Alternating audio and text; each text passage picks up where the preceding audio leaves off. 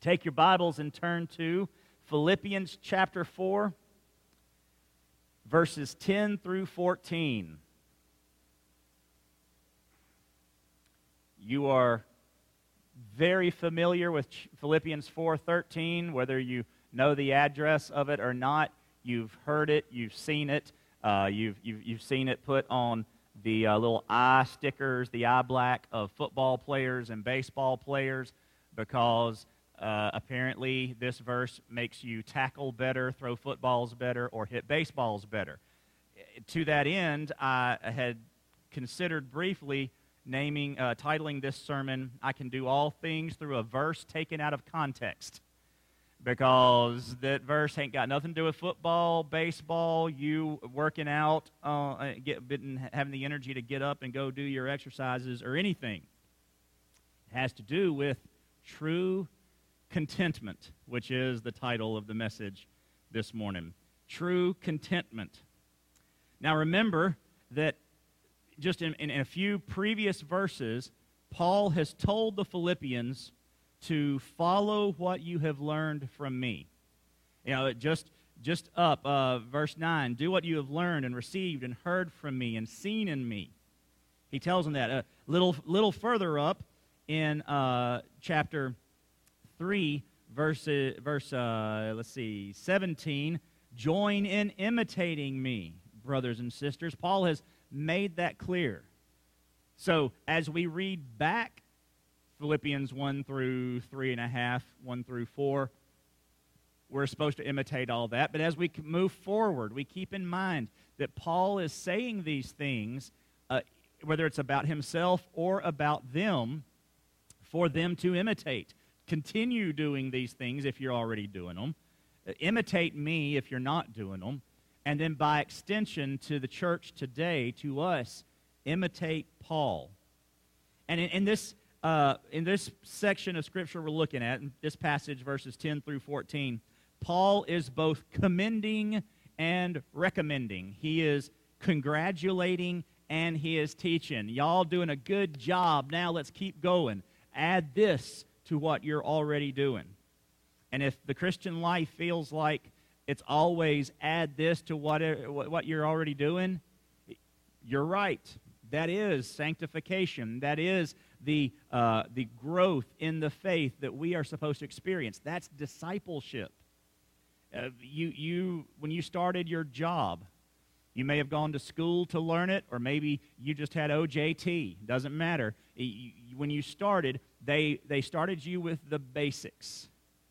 They gave you the simplest form of what you were do, you're supposed to be doing, and then they started adding layers to it. And layers and layers and layers. And if you were in some sort of field that uh, used cutting edge technology, well, cutting edge technology is always changing. So you are still adding layers to it.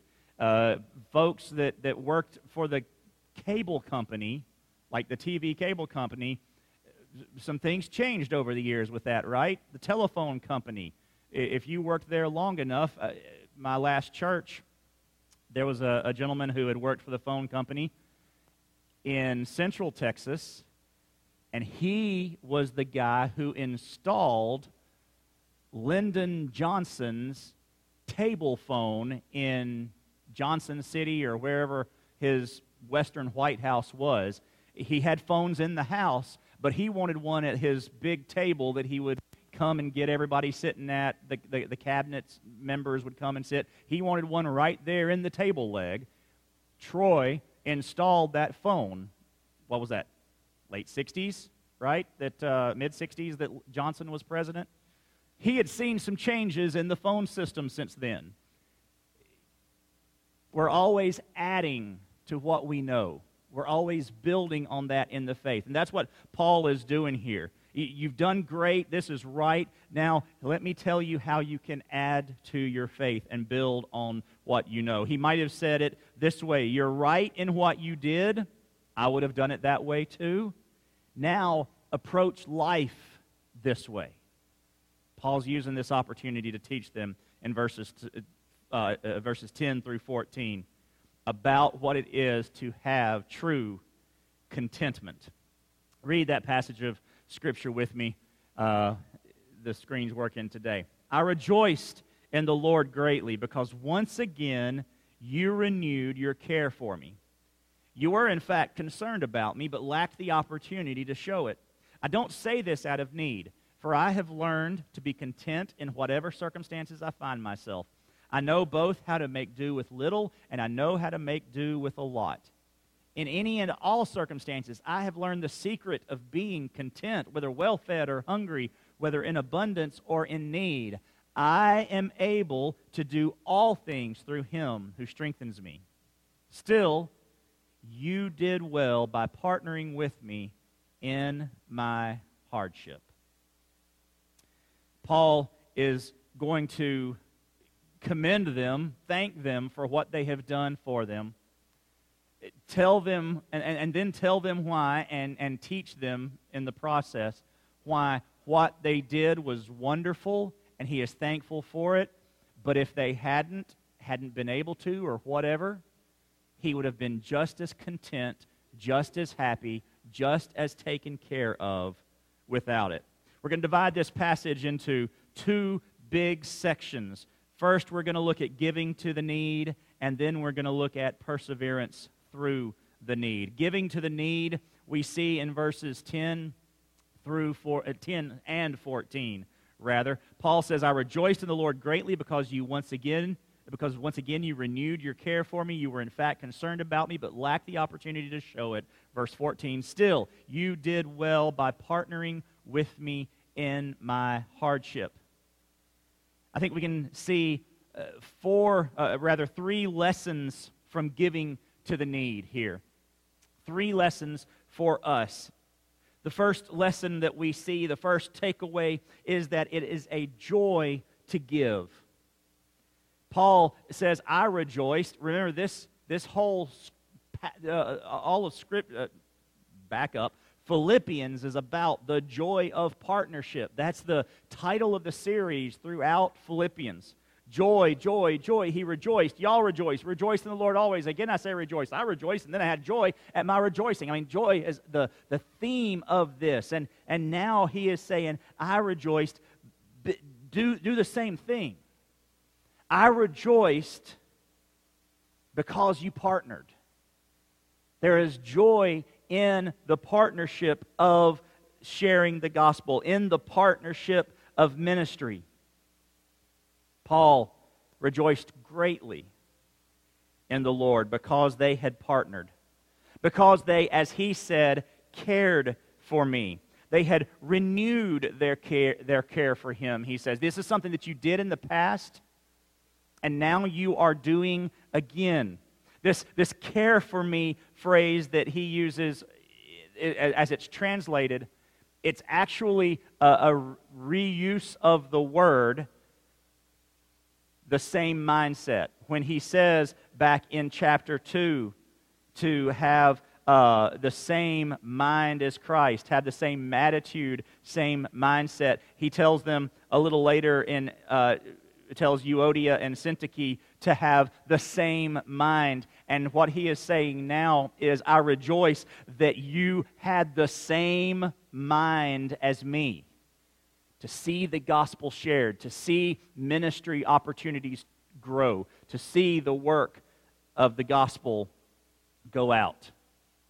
I rejoiced that you cared for me, that you had the same mindset as me. I rejoiced, Paul says, that, that you looked, you saw the need, and you gave to it.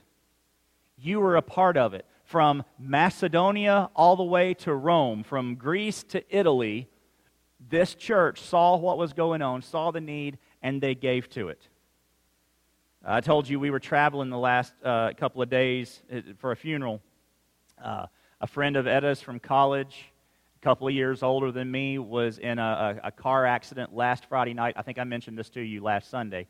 Was in a car accident last Friday night with three of his his, old, his oldest three children, two, two daughters and a son. And the other three, two of them, Jamie Wright, were unhurt. Basically, one, the, the other daughter, one daughter dislocated her sh- shoulder. Dad was killed. 48 years old, uh, gone. And, and then the pastor of a church in northeast Texas. Um, so it was, it, it, hits home for us because it's, it's, it's too, too real. The age is too close. The, the situation in life is too close. The, the friendship obviously is close. I joke that I married into Ouachita, the school. Uh, I didn't go there. Etta did. She has all these friends. All of her friends from college are actually now my friends because it's just, I'm, I'm a, I think I called myself a, a graduate in law, is, is, is how I relate to the school there now. It, it, it, it, it hurts to watch it. But Mark had such an influence and effect on his church and community that they could not have his funeral at the church. They had it at the high school gym because that was the only place in this little bitty community, probably a couple of hundred people in this. It's not even a town, it's just a community. Uh, and he had such an effect that, that they had to have it in this gym. Now, I'm telling you all of this to tell you that that church is taking care of Caroline and the family. And people from all over. Uh, if I'm not mistaken, a GoFundMe was started for them. I think I remember seeing that link flow through on Facebook. Because people are seeing the need. Their church, very obviously, right there in front of them, raw and real, see the need. And they are taking care of them. But people from all over the country are doing that as well. That's the kind of thing that Paul is talking about. And in this, the midst of this horrible situation, there is joy in giving to that, in taking care of this family. Paul says it's a joy to give. It's a joy to see you give. He's going to explain all that in a minute. But it is a joy to give when you see the need. Paul talks about also their desire to give, that we should have a desire to give. Paul uses the word renewed. I rejoice in the Lord greatly because you once again, because once again you renewed. This word renewed, renewal, it's blossom again. It's, it's like a dormant flower that came up. It's your, uh, your perennials that, you know, they die off in the winter, but the next morning, I mean, the next spring, here they come. One of my favorites is daffodils. Uh, I grew up with daffodils in our yard. They were all over central Mississippi, wild. And, and it doesn't matter what you do to them, as long as you, when you see them coming up in the spring, you leave them alone, you're going to have beautiful daffodils along your fence or wherever they are. That's what this is for Paul. This was a flower that had lain dormant for however long, for whatever reason. We don't know why. They hadn't done it, but they hadn't and suddenly it grows up again. But the desire, this idea of renewal, the, the seed was there, the desire was there, but at the time the ability wasn't. And it says, You renewed your care for me. And he goes on, because this first sentence, if we just kind of stood back and, and, and read it as cynics, we would read that sentence and say, So Paul is saying, I rejoiced because you finally gave to me again. Little head wag. And that's how they would take it if they're not careful. And Paul knows that. That's why he says, It's not, you were in fact concerned about me, but you lacked the opportunity. You were in fact concerned. Your care ran deep until it collided with action. You were concerned. Now, the truth is, some people's concern only manifests in words of pity or grumbling. There are always, and rightfully so, people who are concerned about our church's finances. But sadly, that never translates into giving to the need. It just translates into grumbling about the lack of finances.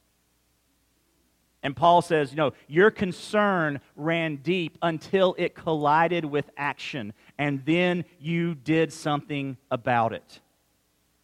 I've not found, found grumbling gain you any cash. Uh, grumbling doesn't grow a bank account. Putting money in grows a bank account. And he says, You know, I understand. Uh, it, that's the idea here. He says, You were concerned. Your, your care did run deep until it collided with action. But prior to this, you lacked the opportunity to show it.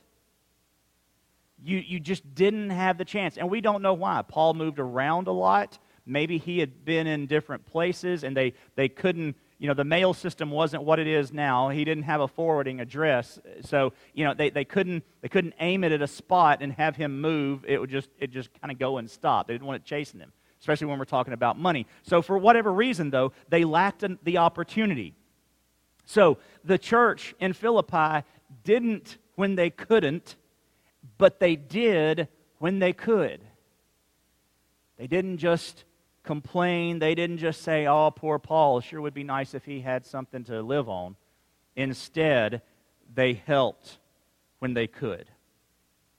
Remember, he's in prison here and in particularly in particular Roman prisons, but this lasted up until the 16, 1700s. If you were in prison, it was not the jailer's responsibility or the city's responsibility or the county's responsibility to feed you and take care of you. It was your family's responsibility.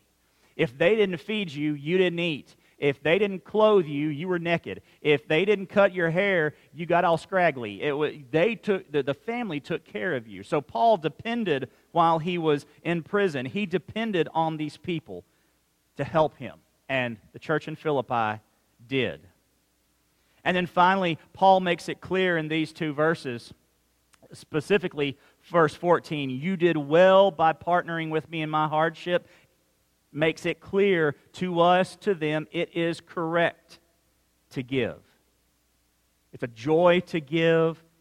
We should have a desire to give, and it is correct to give. It is actually a discipline, a spiritual discipline. We grow in Christ when we give to God's ministries. It is right to give to ministry. The Old Testament and the New Testament point to giving to your church or the temple at the time or the synagogue, giving to your church first your tithes, and then anything else you give is uh, your offerings. But those things come in second. The, the, the Bible talks about first fruits, the, the first part off the top. And giving is just one of many, but it is one of the very important ways that you partner in ministry.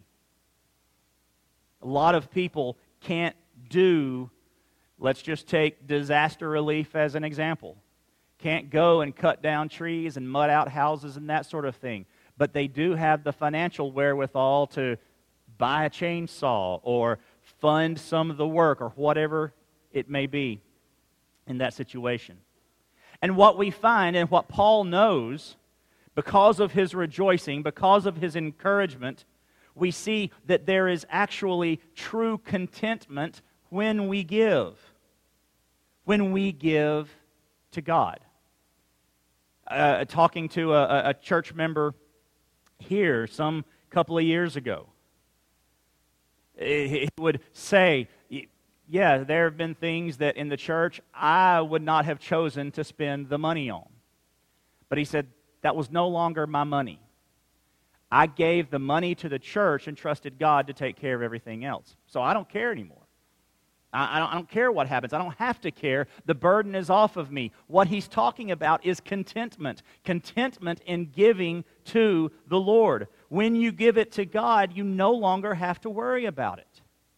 And yes, when you give to the church, you are giving to God.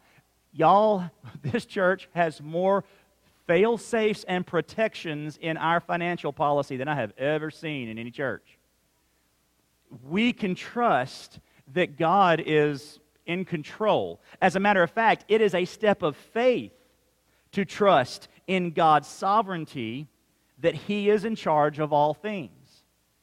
Uh, and, and, and to actually, and we should not be careless, we should not be uh, uh, bad stewards, but, but God's bigger than our worries. God's bigger than our concerns. God's even bigger than our financial policies, but we have them. There's contentment in stepping out on faith and trusting in God's sovereignty. Those who would grumble about finances in a church are not content. I mean, just by the very nature. Those who would not give because they don't like the way the church is spending the money, they are not content. They are not trusting the Lord. No, I'm not God. No, your stewardship committee isn't God. No, the financial policy is not God. But God is bigger than all of those things. The Bible's clear that your sins will find you out. Look at any church that has had financial issues and, and uh, uh, uh, malfeasance and that sort of thing. It gets found out. It hurts, but it gets found out. What we see with the Philippians is that they were not content until they could support the ministry of God again financially.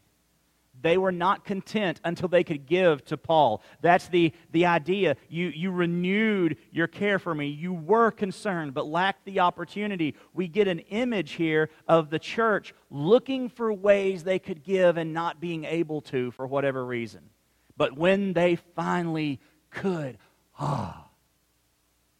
I, I've had that situation in my own life. There have been times in life where uh, I felt strictly because I had to, I had to escrow my tithe. And by escrow, I mean there wasn't money in the account. I mean, I keep a tally, and as soon as I get all the money, I'm going to I'm to give that. Um, but I'm, I'm keeping track of what I owe God. Anybody else ever done that? Maybe I'm the only one. Uh, y'all are all much more spiritual than me. Uh, but I'm the only one with sometimes with not, with, with, not enough faith with my cash to go ahead and give it to him at first. Now, uh, God is right there. I know I'm going to do it. I've done it. And the day I get to write that check, contentment again. Because I've been able to, and, and, and what's, what's what I'm missing, though, when I do that, is the faith. Well, I, I'm excited I get to step out on faith because I didn't. I stepped out on certainty, and that's not as much fun. But I know the feeling of being able to finally give what I'm supposed to. The Philippians knew that too. And it wasn't, Paul is making clear, I, I, have not asked for this. I don't expect this of you, Paul says. He says in other places, I, I don't want to be helped by you because I want to be free from any obligation to you because of your money. But you are right to do it. You are correct to do it. You should desire to do it, and you should have joy when you do it. That is the church's giving through the need. That is one side of this coin in verses 10 through 14. The other side is perseverance through the need. Paul is going to tell us in verses 11 through 13 why that it didn't matter if they gave or not to him physically. It mattered to him personally, it mattered to him spiritually, it certainly mattered to them spiritually, but physically to him, it didn't matter because he says, in all circumstances, he had contentment. I don't say this out of need, he says. I'm not happy that you gave out of need. He wasn't simply thankful for the money. He certainly was. It's nice to have. We all know that. But he was not thankful because this was not a utilitarian friendship for him. He didn't want the Philippian church to think, I love you because you gave to me. No, he's, I love you, and because I love you, I want you to give because of the spiritual result between you and God. The physical result from me, it's nice, but man, I can do without it. I don't care about that part. I care about the part that's in you. That's why we as a church should not that's why I don't want more people in the church just so we can have tithing members. I don't care. I don't care to get tithing members. I care to get growing disciples. And if we have growing disciples, people will give. people will tithe. God will take care. If we are doing God's will, God will take care of us financially. So to hear that we need more tithing members, no, we need better discipled Christians. And God will take care of all the other parts. The money for Paul was just a secondary result of a primary motivation. The Philippians gave money, but that was a secondary result of their primary motivation, which was being involved in the discipleship, or in this case, the evangelism, but they're the same coin, of people who had never heard about Jesus. When we give, when we give to the church, when we give our tithes, what 10%, 11, whatever you call your tithe, when we write that check and we put it in the offering plate, what we are saying is it's not about that. It's about this. I get to be a part of four more kids coming to Awana. I get to be a part of a child being baptized on October 10th. I get to be a part of planting a new church in Jennings, Louisiana.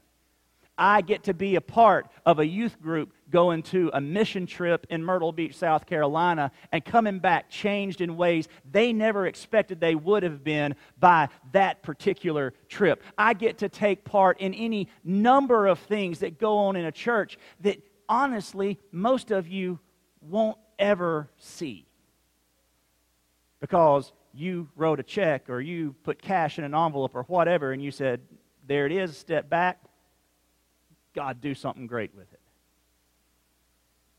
That was the primary motivation. And when Paul says, in all circumstances, I have learned to be content, or I have learned to be content in whatever circumstances I find myself, that word content is a very interesting word, particularly for the Philippians. The word was a, a, a word that was primarily used by the philosophical thought process of the Stoics.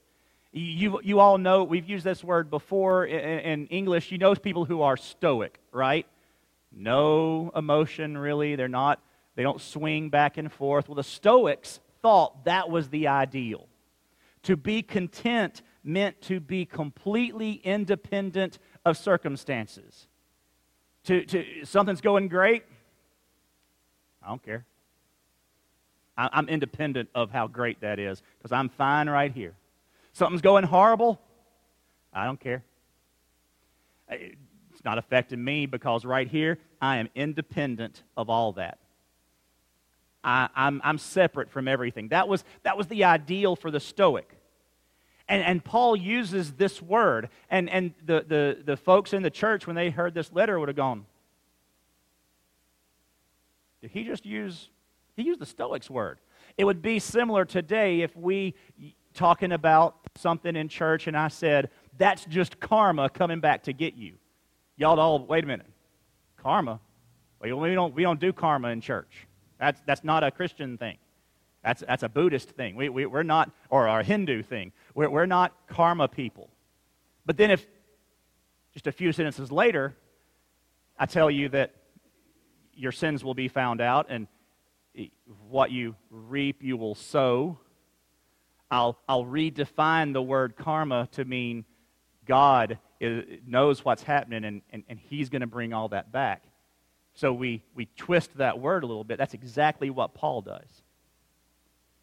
Paul says, I am content. I'm independent of whether I have what I think I need or whether I don't have what I think I need. And in the next verse, he's going to, certainly in verse 13, he's going to flip this word contentment on its head. For the Stoics, it meant, I have controlled myself. I, from the inside out, have learned not to care. Paul says that's not it. He says in verse 12, I, I know how, how, both how to make do with little and how to make do with a lot. I, I know that I'm, I'm, content whether well fed or hungry. I, I, I know I'm content in abundance or in need because I've got a secret to contentment. Paul does something else to him. He uses another word. First, he uses this word content from Stoicism, the, the, the, the, philosophy of the Stoics, and then he says, I've got a secret. What he's really saying is, I've got magic. That's the word secret. It's the idea of this, this mystical arts. I, have got these magic, I got this spell I can do, I got this thing I can do, hocus pocus or whatever. I can make, and suddenly I'm content. A la peanut butter sandwiches, and he's content. Thank you for laughing at the Sesame Street reference.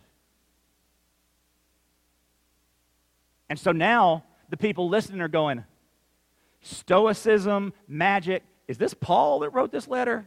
This ain't Paul. This, this is not our Paul because he wouldn't do this. No, he's doing it. He's saying, I've got a secret, y'all. I got the magic.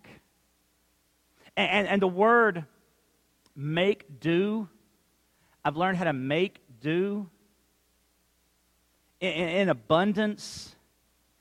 We have this idea of wealth. That is uh, uh, part of it. But, but when he says in need, He's actually talking about humiliation, humbling. He's not just talking about being poor. You, you can be proud and poor. But, but when he talked about having the mind of Christ back in chapter 2, he explained that to have the mind of Christ is to humble yourself like Christ, to be humiliated like Christ. He says, I am willing to be humiliated, or I am willing to be celebrated.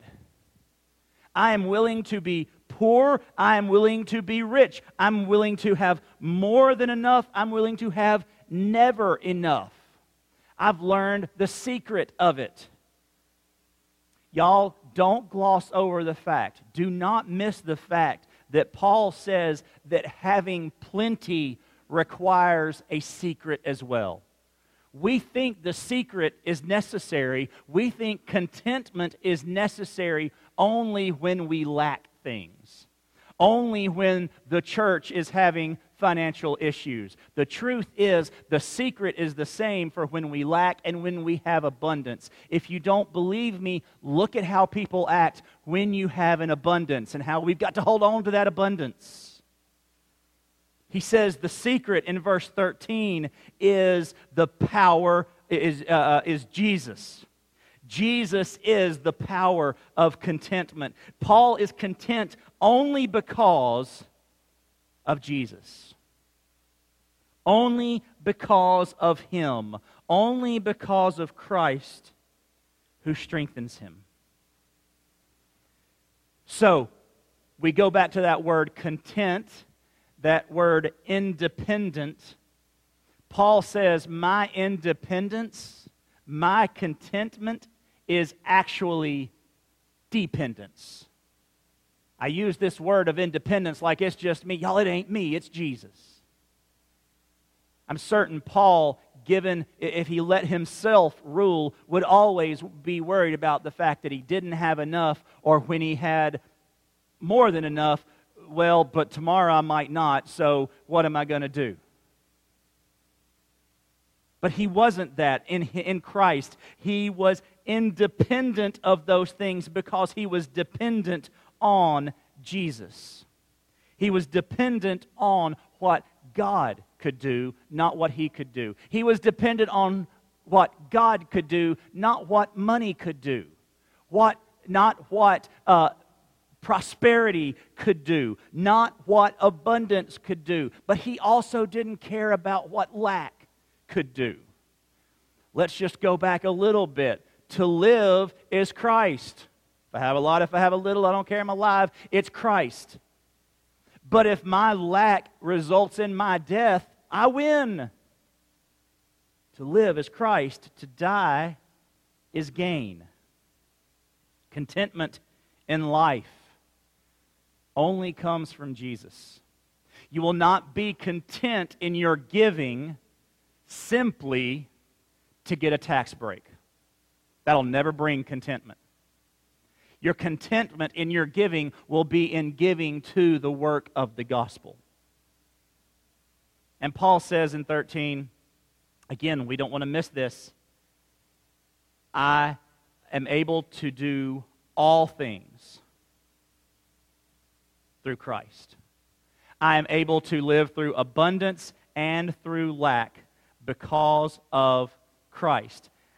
I'm content when I have little, so I don't steal, I don't covet, I don't cut corners, I don't cheat. I don't do all the things that we would be tempted to do when I have very little. But I also am content when I have a lot. So I don't hoard, I don't brag, I don't abuse. I don't do any of those things that would be a temptation because, oh, I've got enough, I've got plenty. Instead, I am content, Paul says. So, what does that look like for the church? Contentment for the church. True contentment, Paul says. We as a church have to have money to function. Just the way it is. We got bills to pay, and, and, they, and they, they started charging for electricity last week. Um, water you have to pay for now. I don't know if y'all have heard. Um, all this stuff, it, it all costs money. So we've got to have it. But regardless of whether we have a little bit of money or much money, ministry continues by the strength of Jesus. Ministry is based on Jesus, not on money. We got to have it, we need it, but we don't minister because of it. And for the church, it is the church members' joy. It is our joy and it is our responsibility, right? Partnership. Partnership brings responsibility. If you are a partner in a law firm, you have responsibility to the firm. If you are a partner in a, a doctor's office, you've got responsibility to that doctor's office. You are a partner in the church. You are a partner with Paul. You are a partner with other believers in the spread of the gospel. Therefore, you have a responsibility, and one of those responsibilities is to give to the ministry of the church in which you have partnered. In most of your cases, First Baptist Sulphur. You've partnered in the gospel as a member here. As a matter of fact, when you became a member, when you put your name on the roll and said, Yeah, I want to vote at business meetings, you're partnering. It's one of the reasons we have, and our church, has, as long as the current Constitution has been in effect, has required new members' classes. So we could talk about the fact that you're not coming just to be a country club member, you know, get some benefits. You know, you're coming to be a giving, working member of the church. But the thing is, despite the fact that the church has to have money for, to function, you don't give for the church. You give out of obedience. That's why I say you're not giving to the church, you're giving to God. The church uses the money, but your gift is to the Lord. He doesn't say, I, I, I want you to give over here. He, he said, give to me. Not me, me, God me. That me. God says to him. That's who you give to. You give out of obedience and out of the same mindset, the same care as Paul and the Philippians. When he said, uh, Your concern about me, your mindset about me, you give out of con- care and concern for the church. If you have care and concern about the church's lack of finances, yet you don't give, or you give to uh, uh, special offerings, or you designate your giving so that it doesn't go to pay the bills, then no, you don't care. You, you grumble, and you direct, and you make a show, but you don't care. Because care and concern, Paul says, showed up in your giving and your giving to the ministry. Your lack of giving actually shows your lack of care for the church unless you are providentially hindered. There are times when people just can't. Clearly, the church in Philippi, for a time, just could not give to Paul for whatever reason. But when they could, it's clear that their church still functioned, and we're actually probably talking about extra offerings. We're not talking about their tithe to the church, we're talking about um, Georgia Barnette offering. Or th- this was in a different country, so this would be International Mission Board. This is given to Lottie Moon. We couldn't give what we wanted to to Lottie Moon in the past, but now we are. You, church, you, church member, you, me, believer, we cannot be content. And by content, I mean trusting to God to do all things through us if we are miserly and or distrusting with our money. The Philippians were the opposite of that. That's contentment for the church. But let's not again, let's not forget commitment, uh, I'm sorry, contentment in context.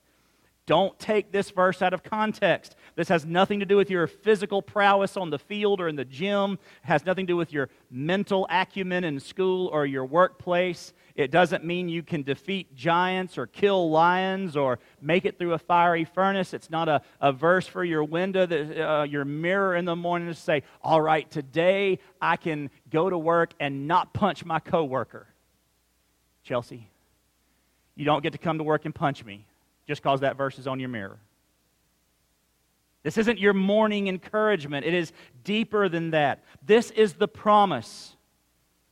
This is the promise that whatever the circumstances, whatever I have or don't have, this is possessions.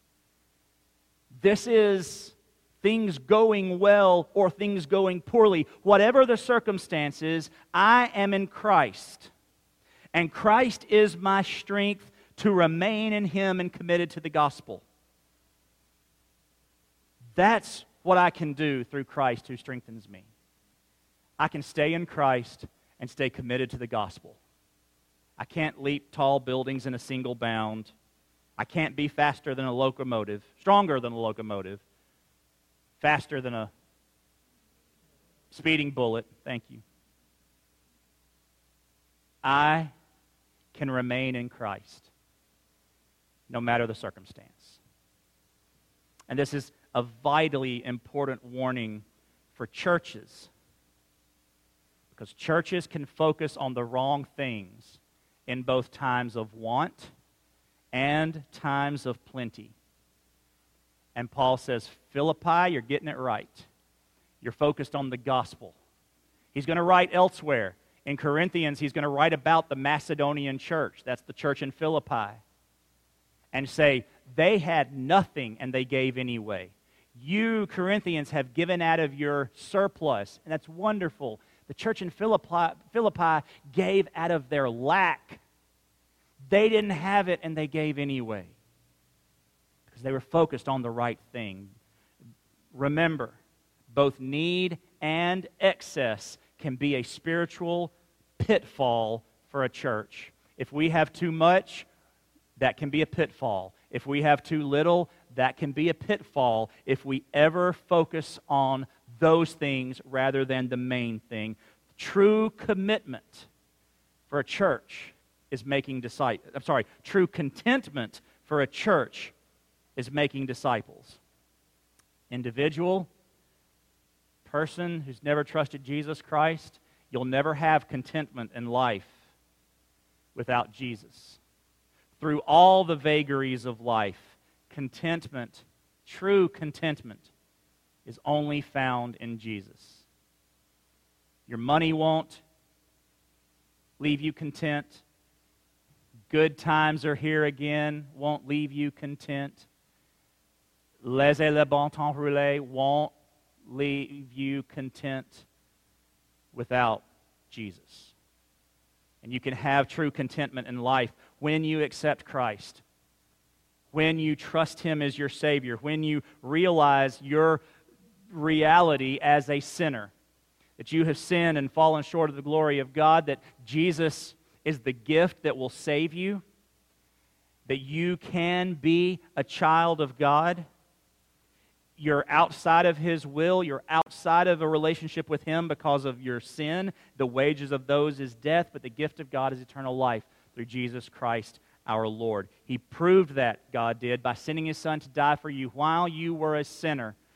Jesus knew who you were, He knew your sin, and He died for you anyway. Everyone who calls the name of the Lord will be saved. There's no one here, no one listening that has done too much, has gone too far from God. There's no life so upheaved. I don't think that's a verb. There's no life in such upheaval that God can't give you contentment through Jesus Christ. I've found contentment in everything, Paul says want, need, abundance, lack, whatever. I can do all of that. I can take all of that in Christ. If you will confess with your mouth that Jesus is Lord and believe in your heart that God has raised him from the dead, you will be saved and you will have true contentment. Let's pray. Father, thank you that eh, throughout all of life, whether it is the, the ministerial life of a church, the, the discipling life of a church, or the individual life of a believer, or the, the wandering, questioning, wondering life of an unbeliever. That your answer is the same. Contentment is only found in Jesus. And so, as a church that currently is struggling financially, but in the past maybe hasn't, both times our answer is to do the work of the evangelist, to make disciples and baptize them. The ministry is the same. Our contentment is in our obedience. For the believer, our contentment is not in controlling where every penny we give goes. Withholding those pennies if we don't like where they're going, but contentment is giving the money to you and trusting that you are big enough to take care of it. For the unbeliever, contentment is found in laying down our lives, laying down our sins, saying, Lord Jesus, I want you to save me. God, your answer is the same to all three. True contentment is only found in Jesus. And this, this morning, I pray in our time of response that we as a church will be content, that we as church members who have concerns will not grumble, but will give and be content. And that the lost, if there's someone listening who has never trusted Jesus as Savior, will quit trying to find contentment in the world or in their abilities like the Stoics did. So I'm just not going to care about anything or, or whatever the other worldly idea they choose is. They would instead find their contentment in salvation through Jesus Christ. That today will be their day of salvation. We pray in Jesus' name. Amen. So, in this time of response, I'm not sure what you need to do. Maybe it's to pray for our church Maybe it is to pray for yourself and your need to find contentment in your giving. Maybe you need to accept Christ this morning. Tom is back at our Welcome Center. Lee, one of our deacons, is along the back wall. I believe Kirk will be back there as well. If you'd like to pray with someone, ask them how you can be saved. They'll tell you about it, tell you all about it. And you can know true contentment today. Let's stand and let's sing and let's worship God as He does business in our hearts.